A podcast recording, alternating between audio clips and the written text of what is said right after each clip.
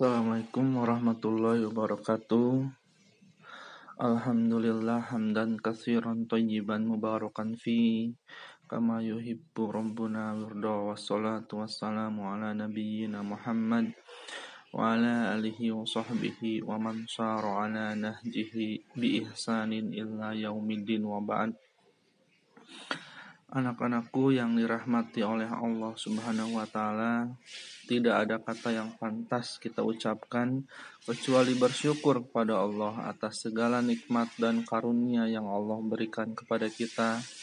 Salawat dan salam semoga senantiasa tercurahkan kepada junjungan kita Nabi kita Muhammadin Sallallahu Alaihi Wasallam beserta para sahabat dan orang-orang yang istiqomah berjalan di bawah nauma, naungan sunnah beliau sampai hari kiamat kelak. Anak-anakku yang saya banggakan hmm, bertemu kembali dengan saya untuk pelajaran matematika. Tapi sebelum itu saya ada beberapa hal yang harus disampaikan dan ini berlaku umum untuk seluruh siswa baik itu kelas 8A, 8B, 9A sampai 9C. Hal yang pertama adalah eh, keseriusan dalam belajar. Di antaranya meliputi persiapan.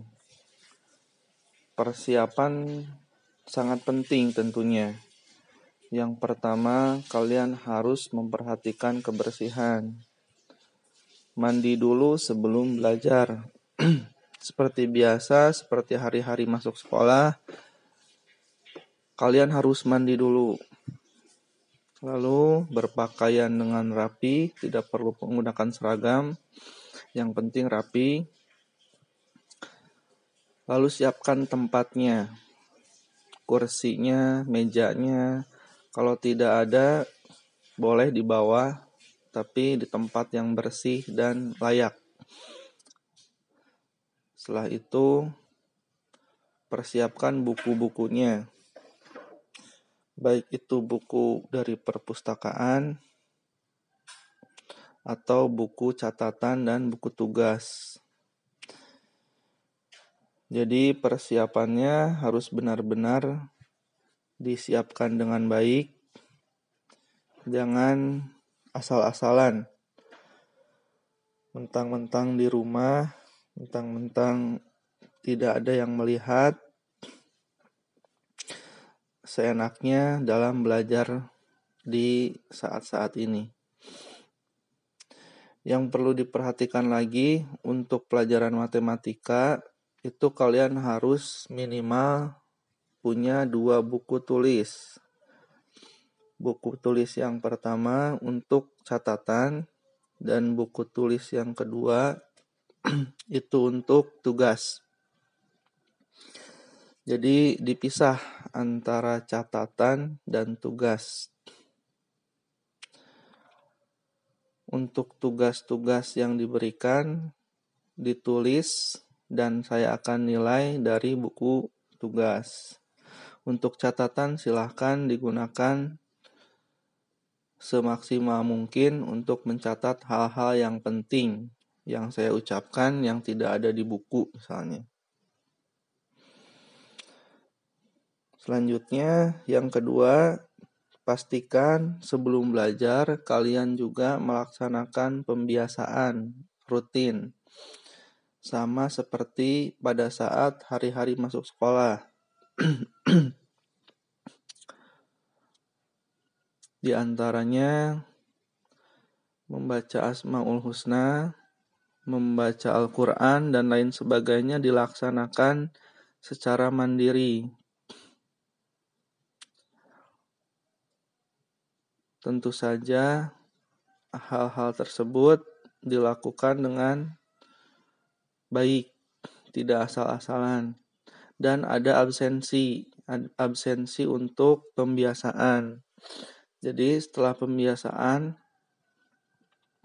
kalian catat ayat Al-Quran mana yang dibaca, terus ada dokumentasi foto, kalian sedang melaksanakan dan diisi absensinya.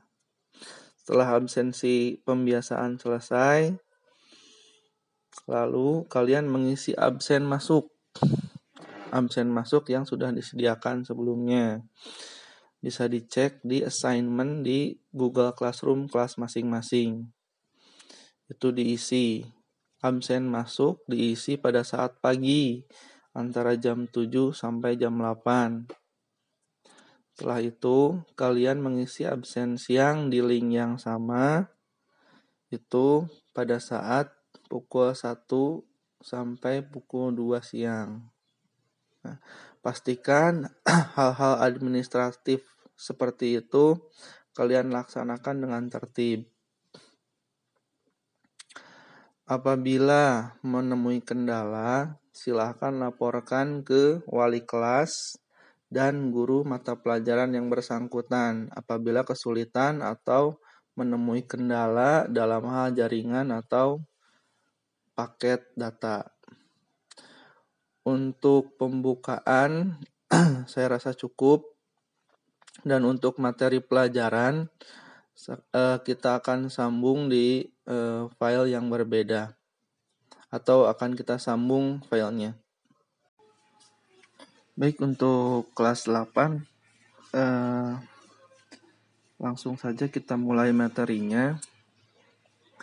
Kenapa saya pilih rekam suara daripada video?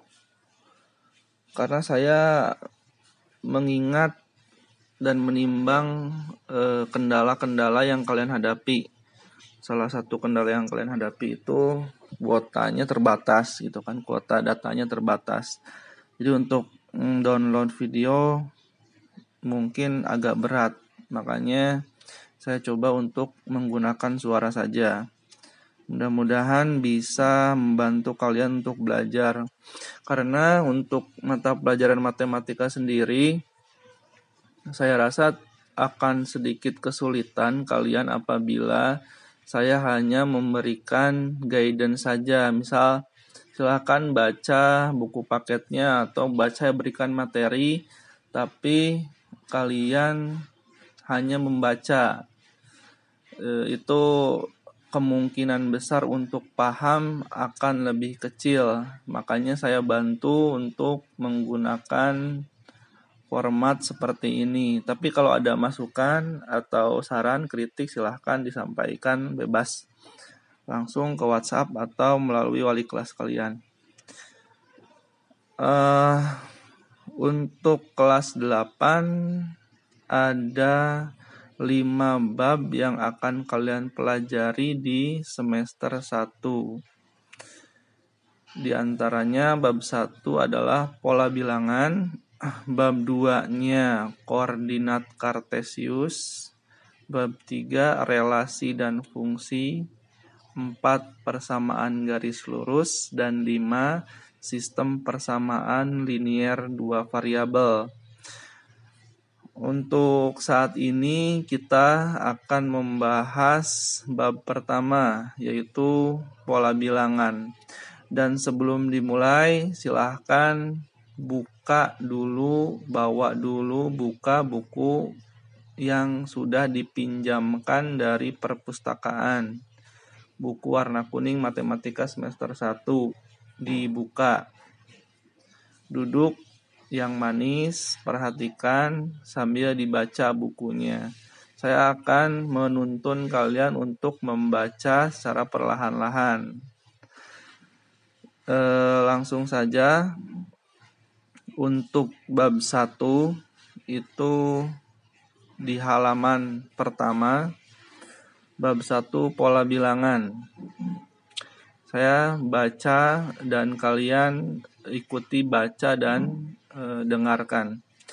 Dalam kehidupan sehari-hari banyak hal yang berhubungan dengan pola bilangan.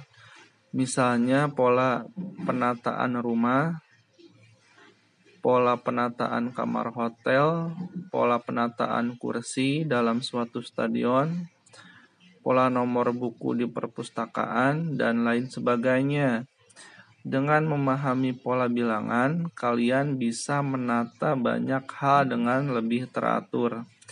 Setelah memahami materi tentang pola bilangan, diharapkan kalian akan peka terhadap pola-pola dalam kehidupan di sekitar kita. Jika kalian pernah mengikuti soal tentang tes potensi akademik, kalian akan melihat banyak soal terkait pola bilangan. Hal itu berarti pola bilangan juga menjadi tolok ukur dalam menentukan kemampuan akademik seseorang. Oleh karena itu, materi pola bilangan ini penting untuk dipahami.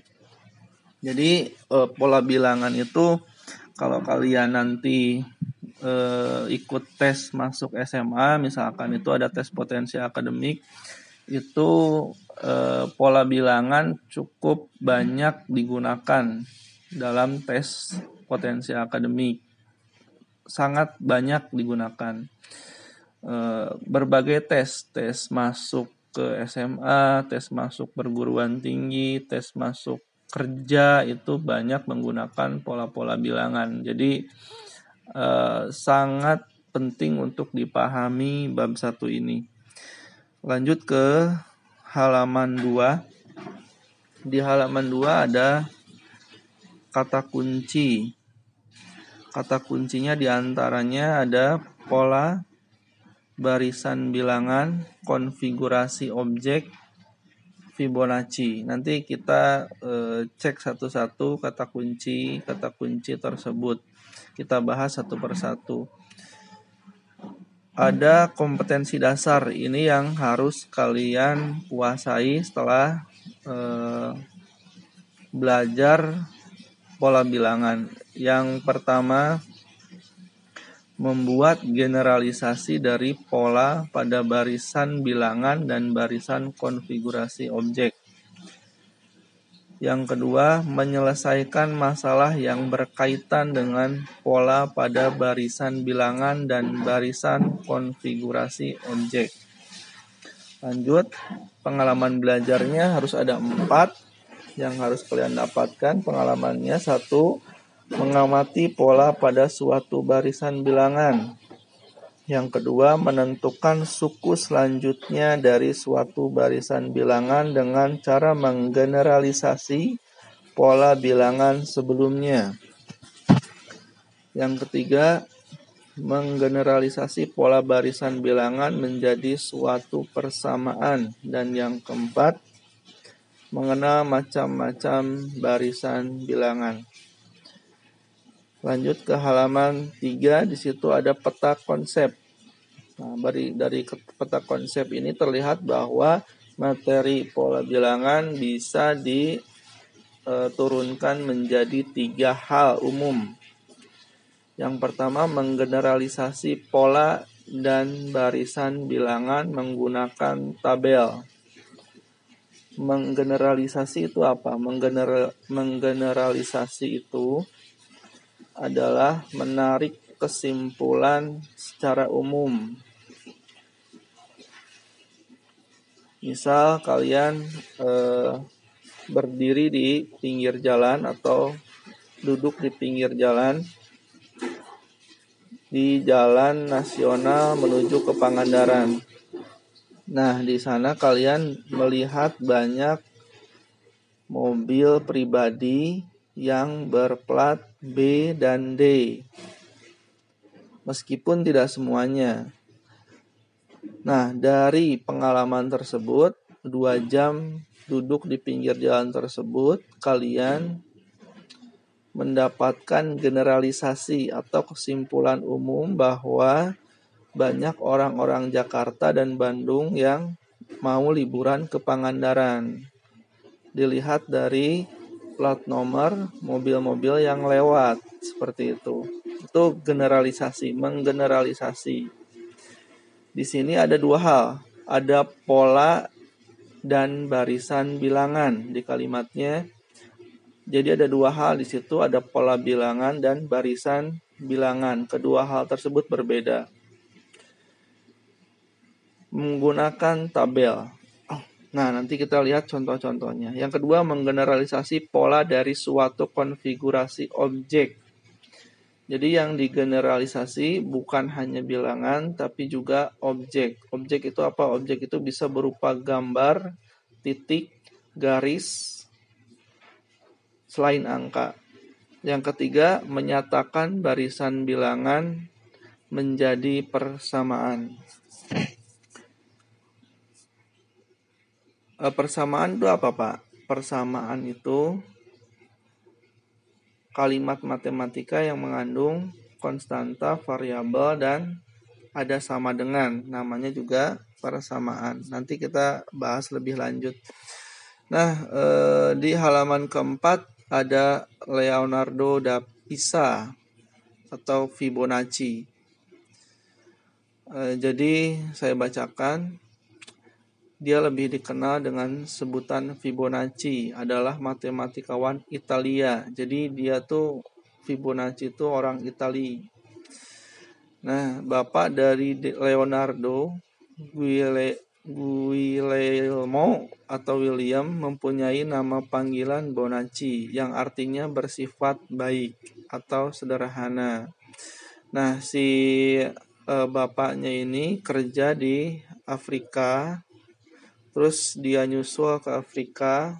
Terus lihat bahwa di sana di Aljazair itu ternyata sistem penomarannya beda dengan orang-orang Eropa.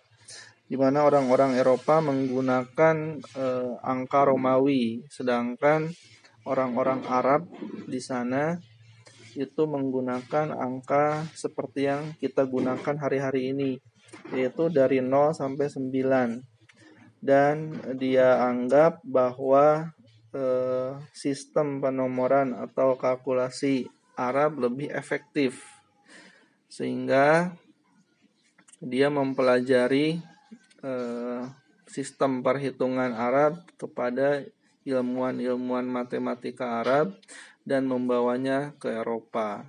Nah, hikmahnya apa yang bisa diambil? Sebelum orang mengenal angka Arab, orang zaman dahulu sudah mengenal sistem bilangan sendiri. Kelemahan sistem-sistem bilangan yang ditemukan zaman dulu adalah susah untuk dioperasikan dan tidak efisien. Dengan diperkenalkan sistem bilangan Arab yang kita gunakan hingga sekarang, orang lebih mudah untuk melakukan perhitungan matematika dan lebih efisien dalam penulisan.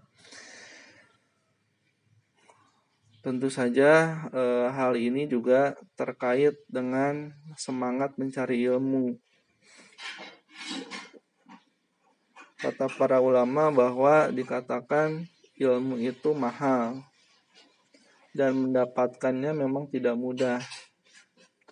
Contohnya Leonardo da Pisa ini, dia orang Itali tapi belajar perhitungan matematika sampai ke orang-orang Arab. Itu kan berarti perlu perjuangan, perlu effort untuk mendapatkan ilmu. Lanjut ke halaman 5. Di kegiatan 1.1 Judulnya menentukan persamaan dari baris dari suatu barisan bilangan. Dalam belajar matematika, kalian akan menemukan banyak pola. Setiap pola tersebut mempunyai karakteristik rumus masing-masing. Pola dapat berupa bentuk geometri atau relasi matematika. Berikut ini contoh bentuk pola yang disajikan dalam bentuk titik dan bangun datar.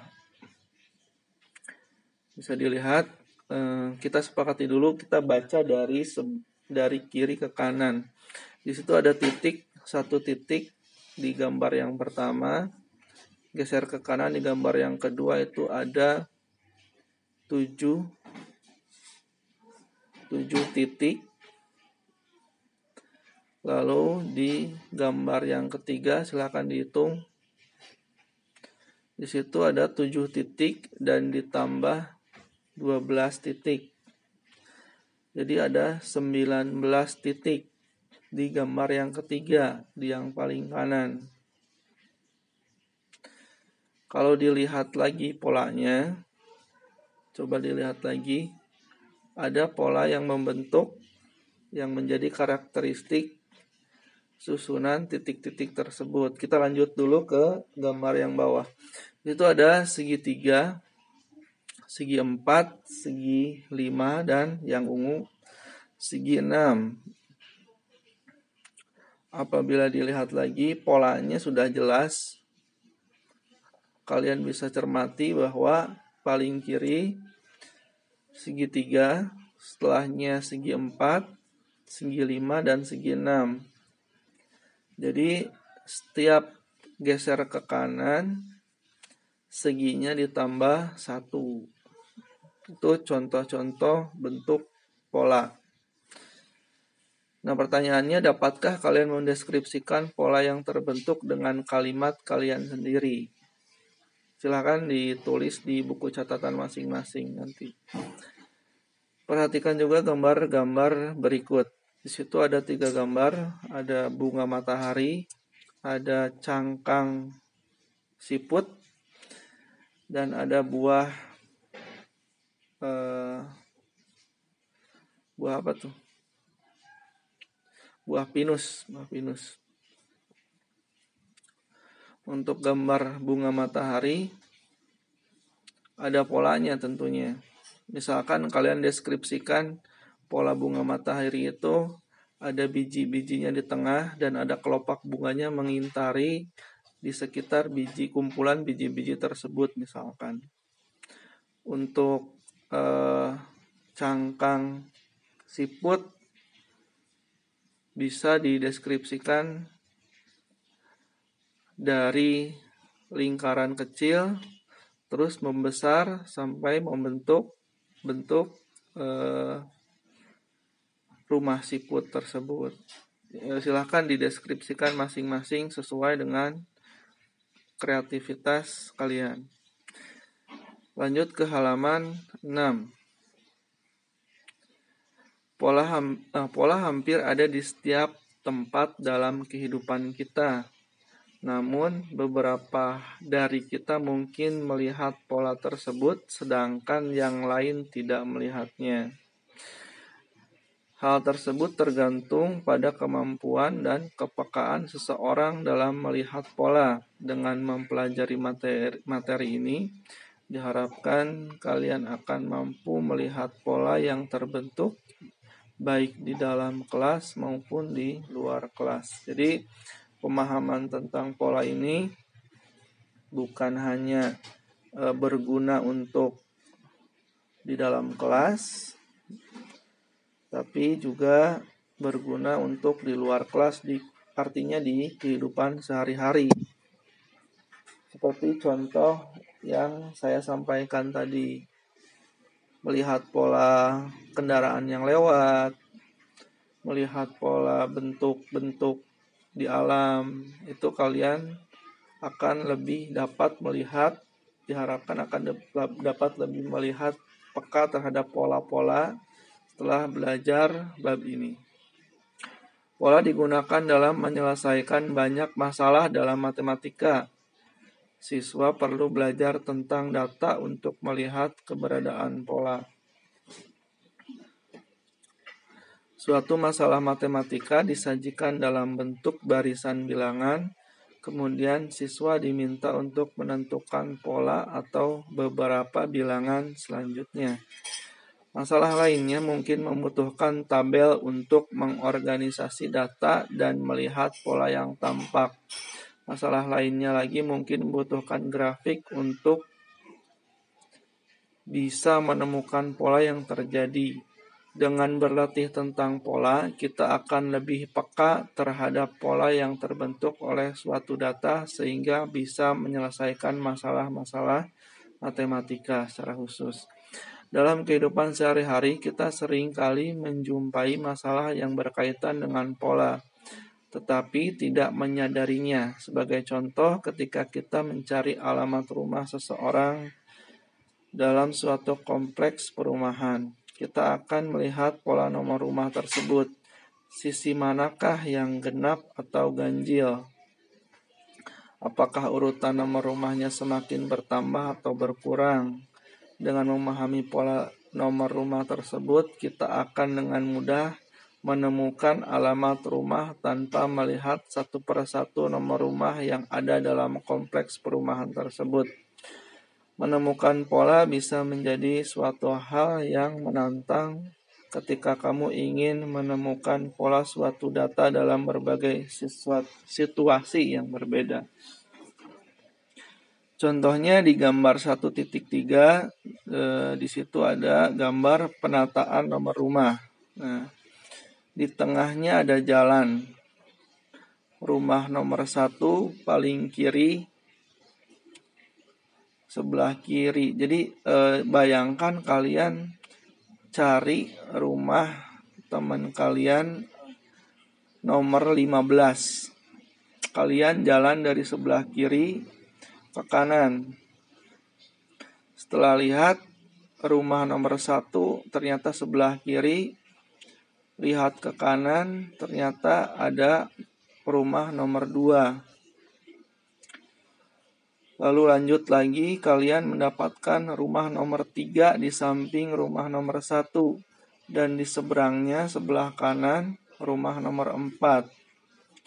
Setelah itu, harusnya kalian sudah mendapatkan pola yang diterapkan dalam penomoran rumah di komplek tersebut.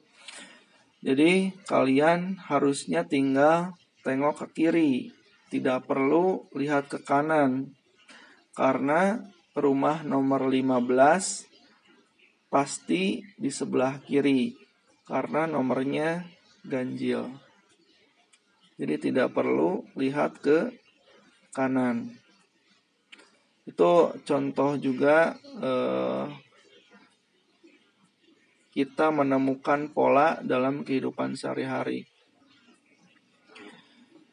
Lanjut ke eh, contoh 1.1 di halaman 6. Masih di halaman 6. Berikut ini bilangan yang berawal dari 0 yang dituliskan dalam pita berwarna merah dan putih seperti yang ditunjukkan pada gambar 1.4.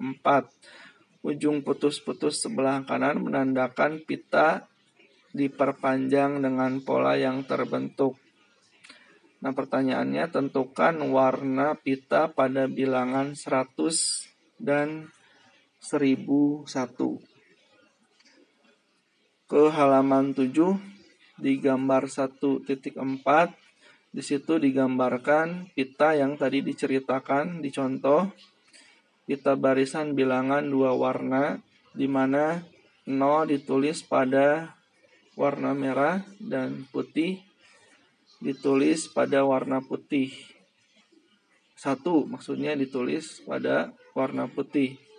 Dan seterusnya dua di merah, tiga di putih, empat merah, lima putih.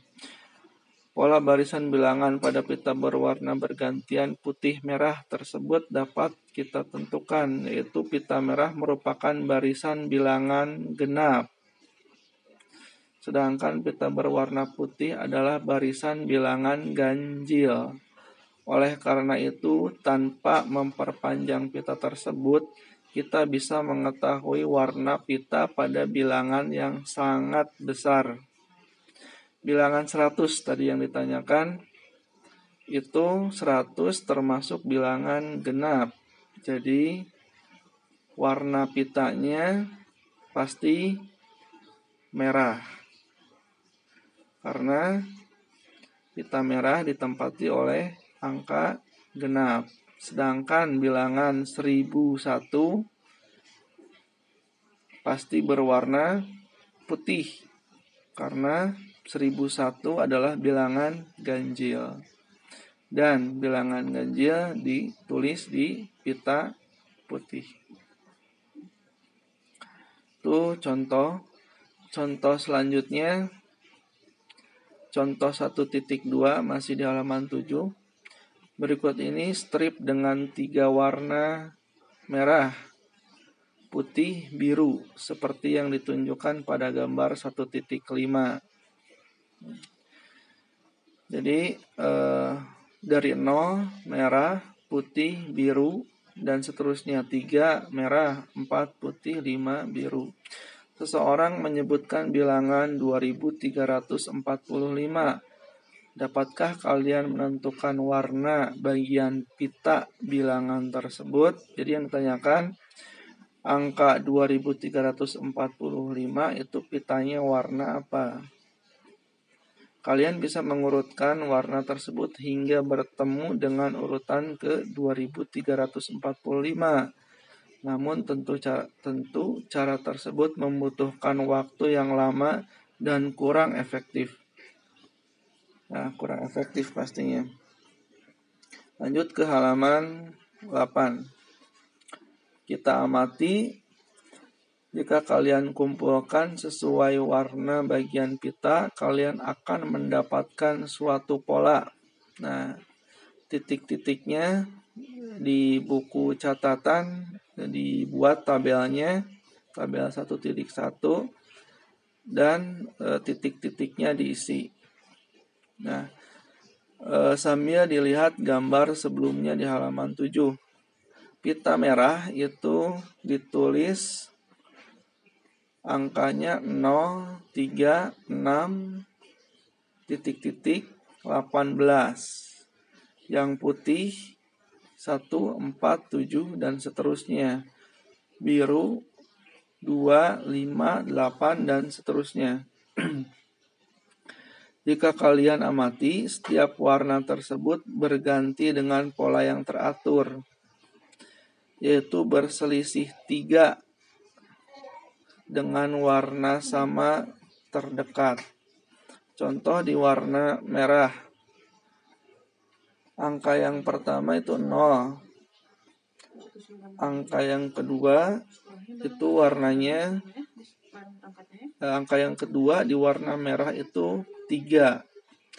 Angka yang ketiga di warna merah itu 6. Di mana selisih masing-masing angka-angka tersebut adalah 3. Begitupun di warna putih. Warna putih yang pertama itu angka 1, yang kedua 4, yang ketiga 7.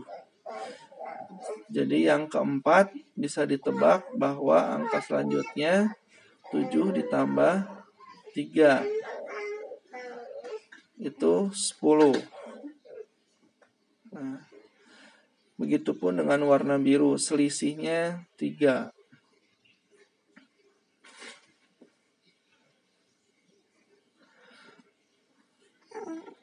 Nah, apabila dibagi dengan tiga, saya lanjut bacanya pada warna merah, semua bilangannya habis dibagi tiga. Ya, tiga habis dibagi tiga, enam dibagi tiga, sembilan itu titiknya diisi sembilan, dibagi tiga habis, tidak ada sisanya. Sedangkan untuk warna putih ketika dibagi tiga akan bersisa satu.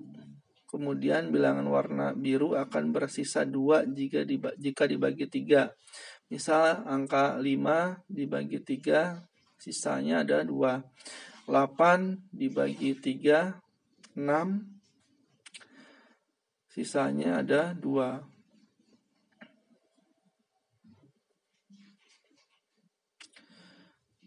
Terus kita rinci barisan bilangan pada pita tiga warna dalam bentuk tabel. Nah, dilihat tabelnya untuk pita warna merah yang paling kiri, pola bilangannya seperti tabel yang tadi yang 1.1 itu 0, 3, 6 ke bawah dan seterusnya di pola bilangannya dan di kolom hasil bagi dan sisa. Jika dibagi tiga itu sisanya 0 yang seperti kita bahas sebelumnya. Dan untuk warna putih jika dibagi tiga sisanya satu. Untuk pita warna biru jika dibagi tiga sisanya dua. Selanjutnya kita cek hasil bagi dan sisa. Jika bilangan tadi yang ditanyakan 2345 dibagi oleh 3 2345 dibagi 3 sama dengan 781 sisanya masih ada dua. Itu. Jika diperhatikan, sisa pembagian adalah dua yaitu sama dengan sisa pola bilangan di pita warna biru sehingga dapat disimpulkan bahwa pita pada urutan ke 2345 adalah biru. Lanjut ke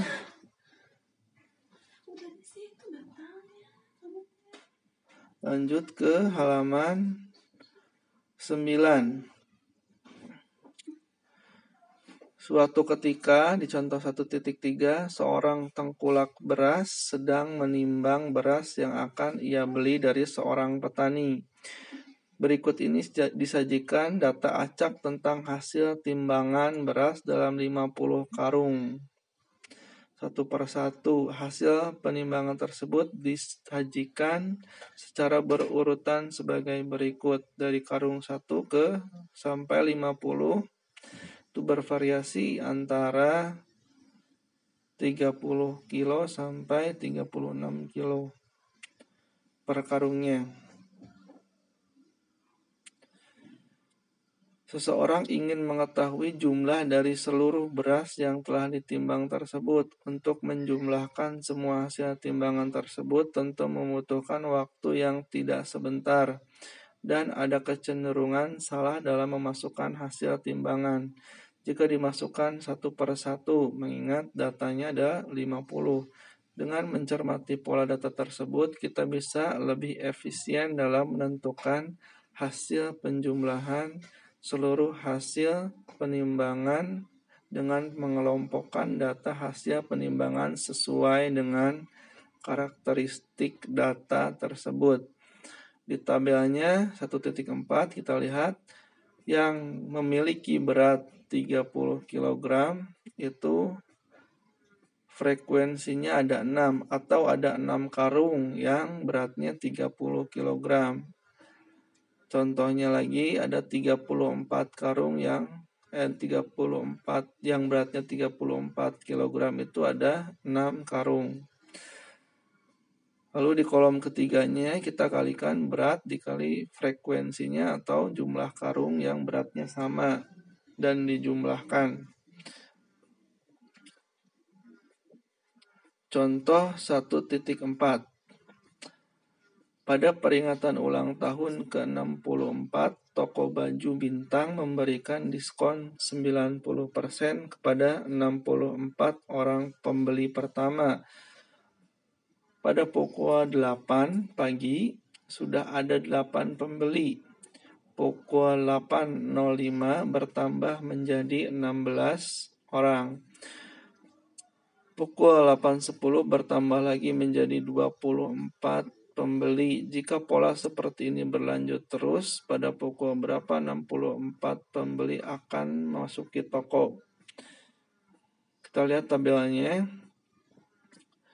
Uh, di paling atas itu baris jamnya jam 8.00 ada jumlah pembelinya 8 terus bertambah 8 di 8.05 dan seterusnya jadi pertambahan setiap 5 menit 8 805, 810, 815, 820, 825 dan seterusnya itu penambahan pembelinya ada 8. Tuh. Jadi apabila eh, dilanjutkan sampai maksimal 64 pembeli pertama itu eh, diskonnya berakhir di jam 8.35.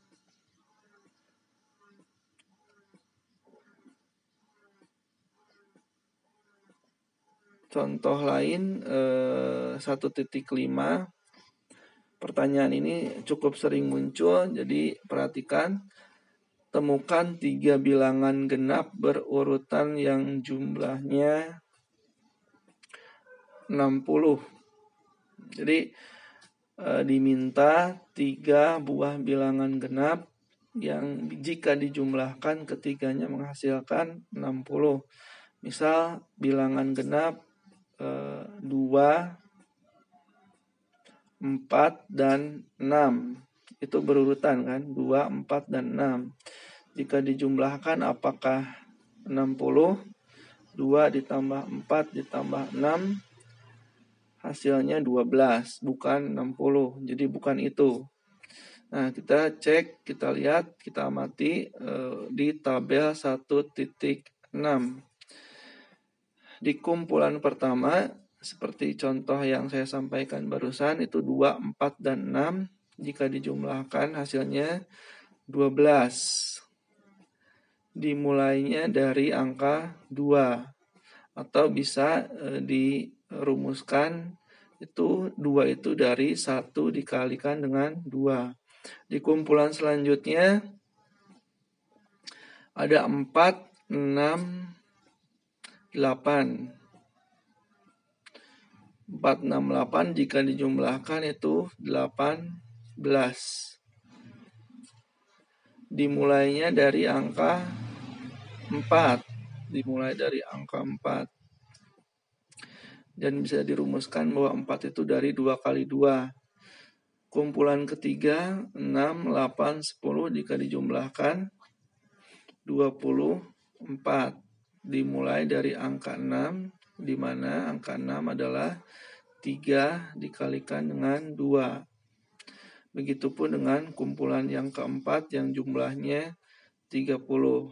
Nah, jika diperhatikan ada pola yang terbentuk yaitu hasil dari penjumlahannya yaitu 12, 18, 24, 30 dan seterusnya. Kalian bisa menentukan bahwa selisih jumlah dari tiga bilangan genap berurutan tersebut adalah 6. Maksudnya 12 ke 18 selisihnya 6. 18 ke 24 selisihnya 6. Begitupun seterusnya. Simpelnya 18 kurangi 12, 6. 30 dikurangi 24 adalah 6. Sehingga kita bisa melanjutkan menjadi nah, setelah 30 ditambah 6, selisihnya kan 6 jadi 36. 36 ditambah 6 42 dan seterusnya sampai ditemukan angka 60 yang tadi ditanyakan. Ternyata jumlah 60 ditemukan pada pola ke-9 atau di kumpulan ke-9 apabila tabelnya kita teruskan. Dengan kata lain, perhatikan kolom ketiga yang paling kanan di tabelnya. Bilangan pertama dari kumpulan tiga bilangan itu adalah 9. Kenapa 9? Karena sudah diketahui bahwa 60 adalah pola ke 9.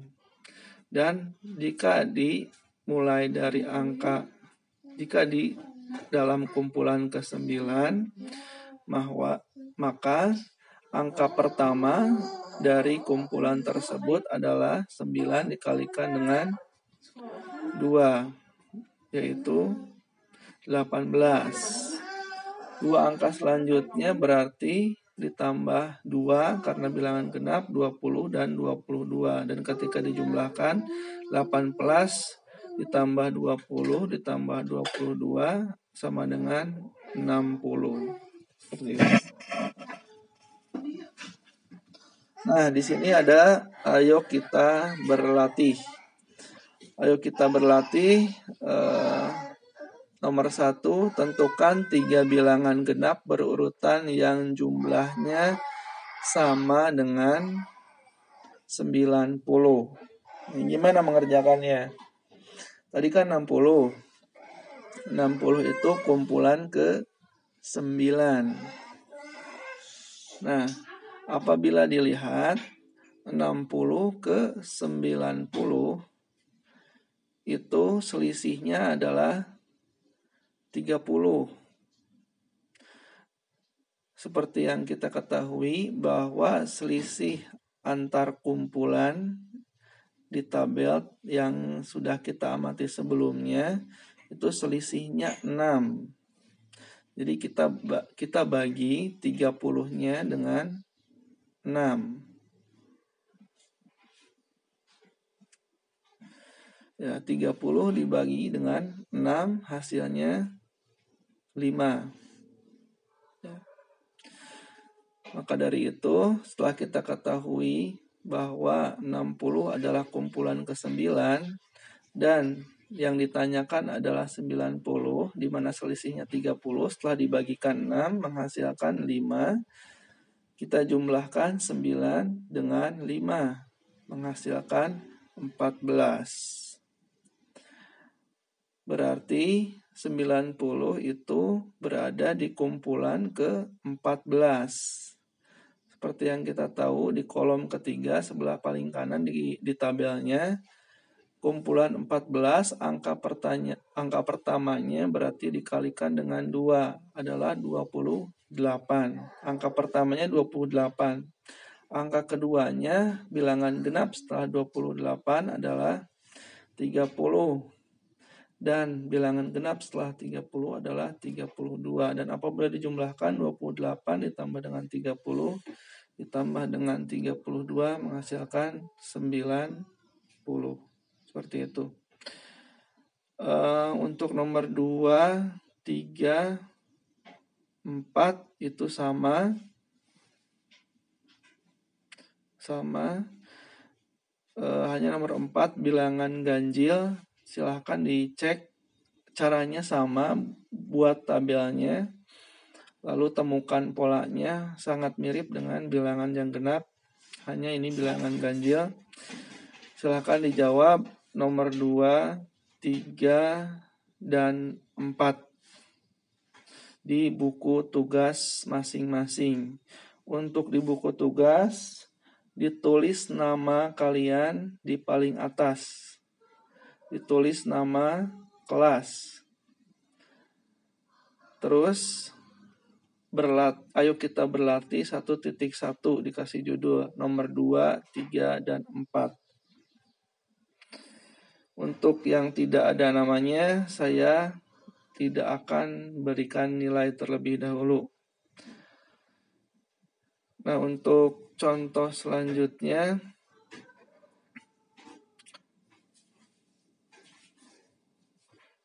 ini ada uh, inputan mesin, tapi saya nggak akan bahas di sini. Silahkan nanti dibaca.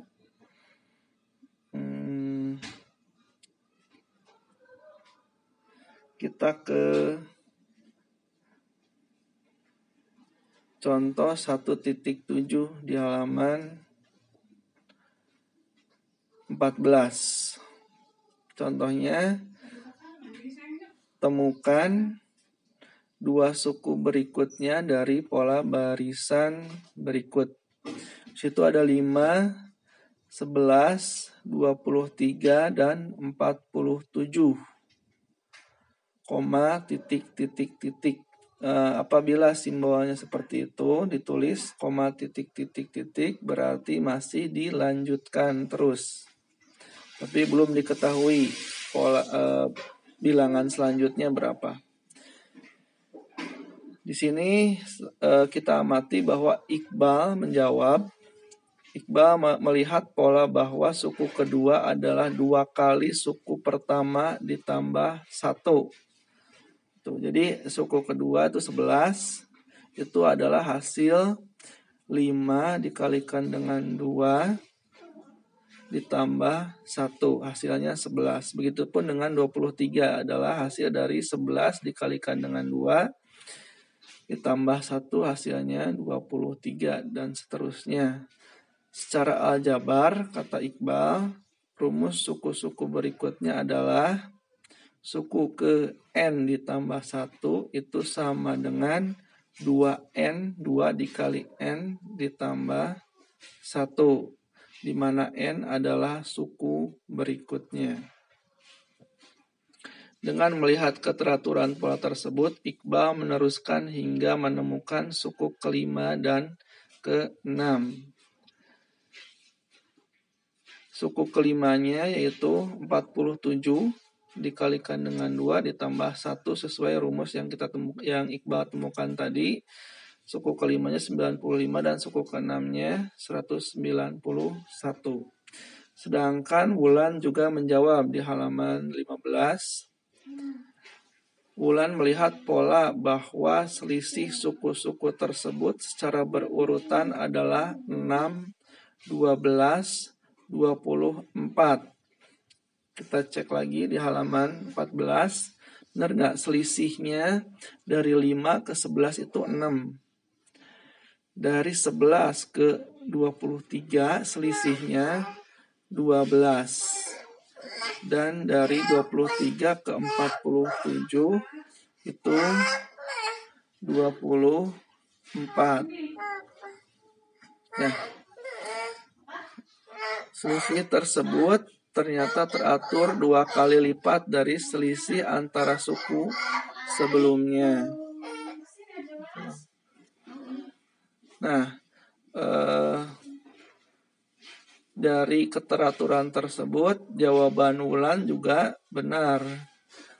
Maka apabila kita ingin mencari suku keempat dan kelima, suku kelima dan keenam, kita jumlahkan suku kelima itu sama dengan 47 ditambah 48. 48 adalah dua kalinya dari selisih sebelumnya yaitu 24. Maka dihasilkan suku ke limanya 95 dan suku ke enamnya 191. Jadi dua suku berikutnya 195 dan 191. Data Iqbal dan Wulan juga sama-sama benar dalam menjawab pola bilangan tersebut. Ayo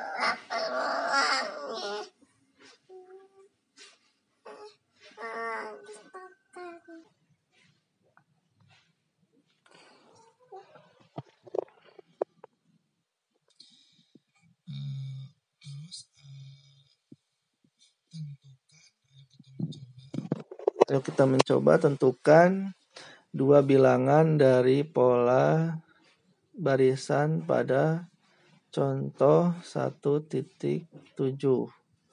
Diteruskan ya maksudnya pola ke-7, ke-8, ke-11 dan 12-nya. Silahkan nanti dicoba di buku catatan masing-masing. Nah, untuk contoh 1.8 uh, kalian bisa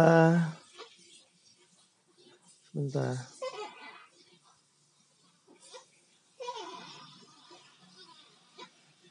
oke nah untuk satu titik delapan itu Pak Evan. Pak Evan membuat beberapa desain kolam berbentuk persegi. Tiap-tiap kolam mempunyai bentuk persegi pada area penampung air dan diberi ubin warna biru. Di sekitar kolam dikelilingi oleh pembatas yang dipasang ubin warna putih. Gambar berikut menunjukkan desain tiga kolam terkecil. Kolam yang pertama warna birunya satu, sedangkan warna putihnya ada delapan. Ya, delapan ya. Nah, untuk kolam kedua yang birunya empat, yang putihnya ada 12. Nah, pertanyaannya berapa banyak ubin warna putih ketika ubin warna biru sebanyak 1000. Nah, ayo kita amati. Mari melihat pola yang terbentuk dari susunan ubin tersebut di mana kolam yang pertama ubin birunya satu kali satu jadi cuma satu kan ubin putihnya 8 sedangkan untuk kolam nomor 2 ubin birunya dua kali dua atau 4 sedangkan ubin putihnya ada 12 di mana 12 adalah hasil dari 8 ditambah 1 kali 4 Sedangkan kolam nomor 3 ubin birunya 3 kali 3. Sambil dilihat gambarnya.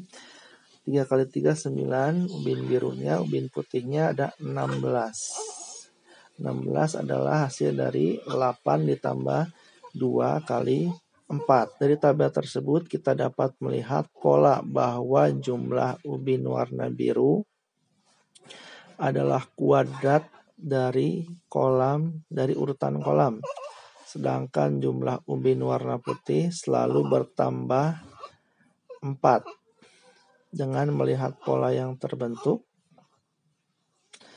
kita dapat melanjutkan tabel berikut. Jadi kolam 4, kolam 5, kolam 6, kolam 7 bisa kita tentukan. Ya. Dengan bantuan tabel tersebut, kita dapat jawaban bahwa ketika ubin warna biru sebanyak 36 ubin, maka warna putihnya ada 28. Lalu bagaimana dengan soal B? Nah, kan pola ke 100 nih. Eh, iya ya. Iya, pola ke 100 untuk menghasilkan ubin warna biru sebanyak 1000 1000 eh, 1000 ubin. Cara tersebut tidak efektif. Nah. Oke, okay, uh, eh, Nah, dari tabel kolam-kolam tersebut, hmm, polak 100 gimana caranya? Apakah ditulis tabelnya? Terus, nah tentu tidak efisien. Lebih efektif jika kita bisa melihat pola ubin putih. Jika kalian perhatikan, ubin sebanyak 10.000 itu adalah urutan ke-100 dari pola karena akar kuadrat dari 10.000 adalah 100. Nah, ini ada kekeliruan kesalahan penulisan di bukunya. Jika kalian lihat di halaman 15 itu pertanyaannya 1000 ubin ya. Di kalimat terakhir ada 1000 ubin, tapi harusnya itu 10.000 ya karena 100 pangkat 2 itu 10.000. Makanya saya juga rada aneh tadi. Nanti nanti ntar. Oleh karena itu banyak ubin putih adalah nah ini. Ketika diteruskan uh, ada polanya kan. Misal uh, kolam nomor 6 itu uh, ubin putihnya Bentar pertanyaannya apa ya? Oh, ubin warna putih kan pertanyaan. Ubin putihnya itu di kolam nomor 6, lihat tabelnya, itu adalah 28. 28 itu dari 8 ditambah 5 kali 4. Itu untuk kolam nomor 6. Nah, untuk kolam nomor 100, gimana? Berarti kita tiru rumusnya. 8 ditambah dengan bukan 100 tapi 99. Kenapa 99? Karena tadi di tabel juga kolam nomor 6 bukan 6 yang dikali 4 tapi 5 dikurangi 1 maksudnya. 100 dikurangi dikurangi 1 99 dikalikan 4 ditambah 8 hasilnya 404. Jadi ketika ubin warna biru itu ada 10.000 maka ubin warna putihnya ada 404 buah.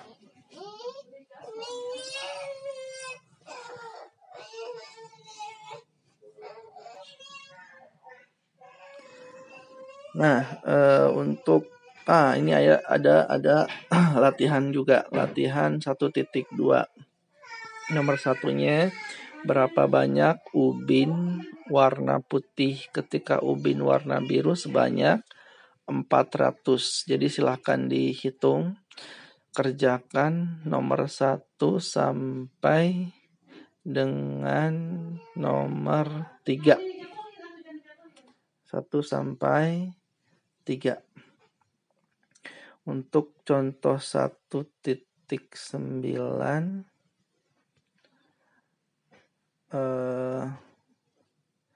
itu soal lampu. Jadi uh, sebuah lampu hias berubah warna dari hijau, kuning, merah. Setiap dua detik dengan pola yang sama. Warna lampu apakah yang menyala pada urutan ke-15. Jadi dibikin tabelnya. Menyala ke berapa? Sampai 15 warnanya apa kan ada tiga warna tuh hijau kuning merah H hijau K kuning M merah. Ditulis terus HKM HKM HKM sampai nomor 15 ternyata nomor 15 nya M. Berarti disimpulkan bahwa uh, urutan ke-15 itu nyala warna lampu merah dan memperhatikan pola tersebut, kalian dapat melihat lampu hijau, kuning, dan merah menyala secara bergantian. Kalau dilihat kolomnya itu e, warna hijau itu ada, lihat tabelnya, itu ada di e, kolom 1, 4, 7, 10, 13, dan seterusnya. Warna kuning 2, 5, 8, 11, 14, dan seterusnya merah 3, 9, 12, 15 dan seterusnya. Cobalah untuk menentukan nyala lampu pada urutan ke-30. Nah, urutan ke-30 gimana nih caranya? Nah, apabila dilihat untuk warna merah itu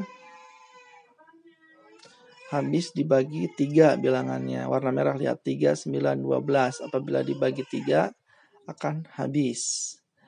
Warna kuning apabila dibagi tiga sisanya 2. Coba cek. 5 dibagi 3 3 sisanya 2. 8 dibagi 3 6. 8 dibagi 3 2. 2 kali 3 6. 6 sisanya ke 8 itu 2. Untuk warna kuning. Warna hijau sisanya 1. 10 dibagi 3 itu 3, sisanya 1. Nah, kita jawab untuk lampu urutan ke-30. Ke-30 itu apabila dibagi 3 habis, tidak ada sisanya. Jadi bisa disimpulkan lampu ke-30 itu merah. Dan untuk e, lampu ke-40 apabila dibagi 3 itu e, akan lebih berapa? Bagi 3 40 39 ya 39 lebihnya 1 lebihnya 1 berarti warna hijau itu seperti itu ya untuk contoh 1.10 saya tidak akan bahas karena ada kesalahan pencetakan di bukunya. Nah, nanti kita bahas ketika pertemuan di sekolah. Eh, berlatih satu titik tiga juga tidak perlu dikerjakan. Nah untuk uh, contoh satu titik sebelas silahkan dibaca. Uh, kita sudah brief, kita sudah contoh kasih tadi beberapa contoh. Kita, kalian silahkan baca untuk contoh satu titik sebelas dan contoh 1.12 bilangan Fibonacci. Nah, e, untuk latihan e, silahkan dikerjakan. Ayo berlatih 1.4 nomor 1 dan 3. 1 dan 3 ayo berlatih 1.4. Jangan lupa ya. Jadi yang harus dikerjakan itu ayo kita berlatih 1.1 itu nomor 2, 3 dan 4. Lalu 1.2 itu nomor 1, 2 dan 3 dan 1.4 itu nomor 1 dan 3. Jangan lupa untuk dikerjakan di buku tugasnya. Sekali lagi ditulis nama dan kelas di paling atas. Dan diberi judul tiap eh, tiap berlatihnya. Misal ayo berlatih 1.1 tulis jawabannya lanjut ayo berlatih 1.2 tulis jawabannya dan seterusnya untuk uh, kesempatan kali ini uh, dicukupkan sekian untuk materi selanjutnya di minggu depan itu kegiatan 1.2 judulnya menentukan persamaan dari suatu konfigurasi objek. Tugasnya jangan lupa dikerjakan sesuai waktu yang telah disediakan. Semoga bermanfaat. Wassalamualaikum warahmatullahi wabarakatuh.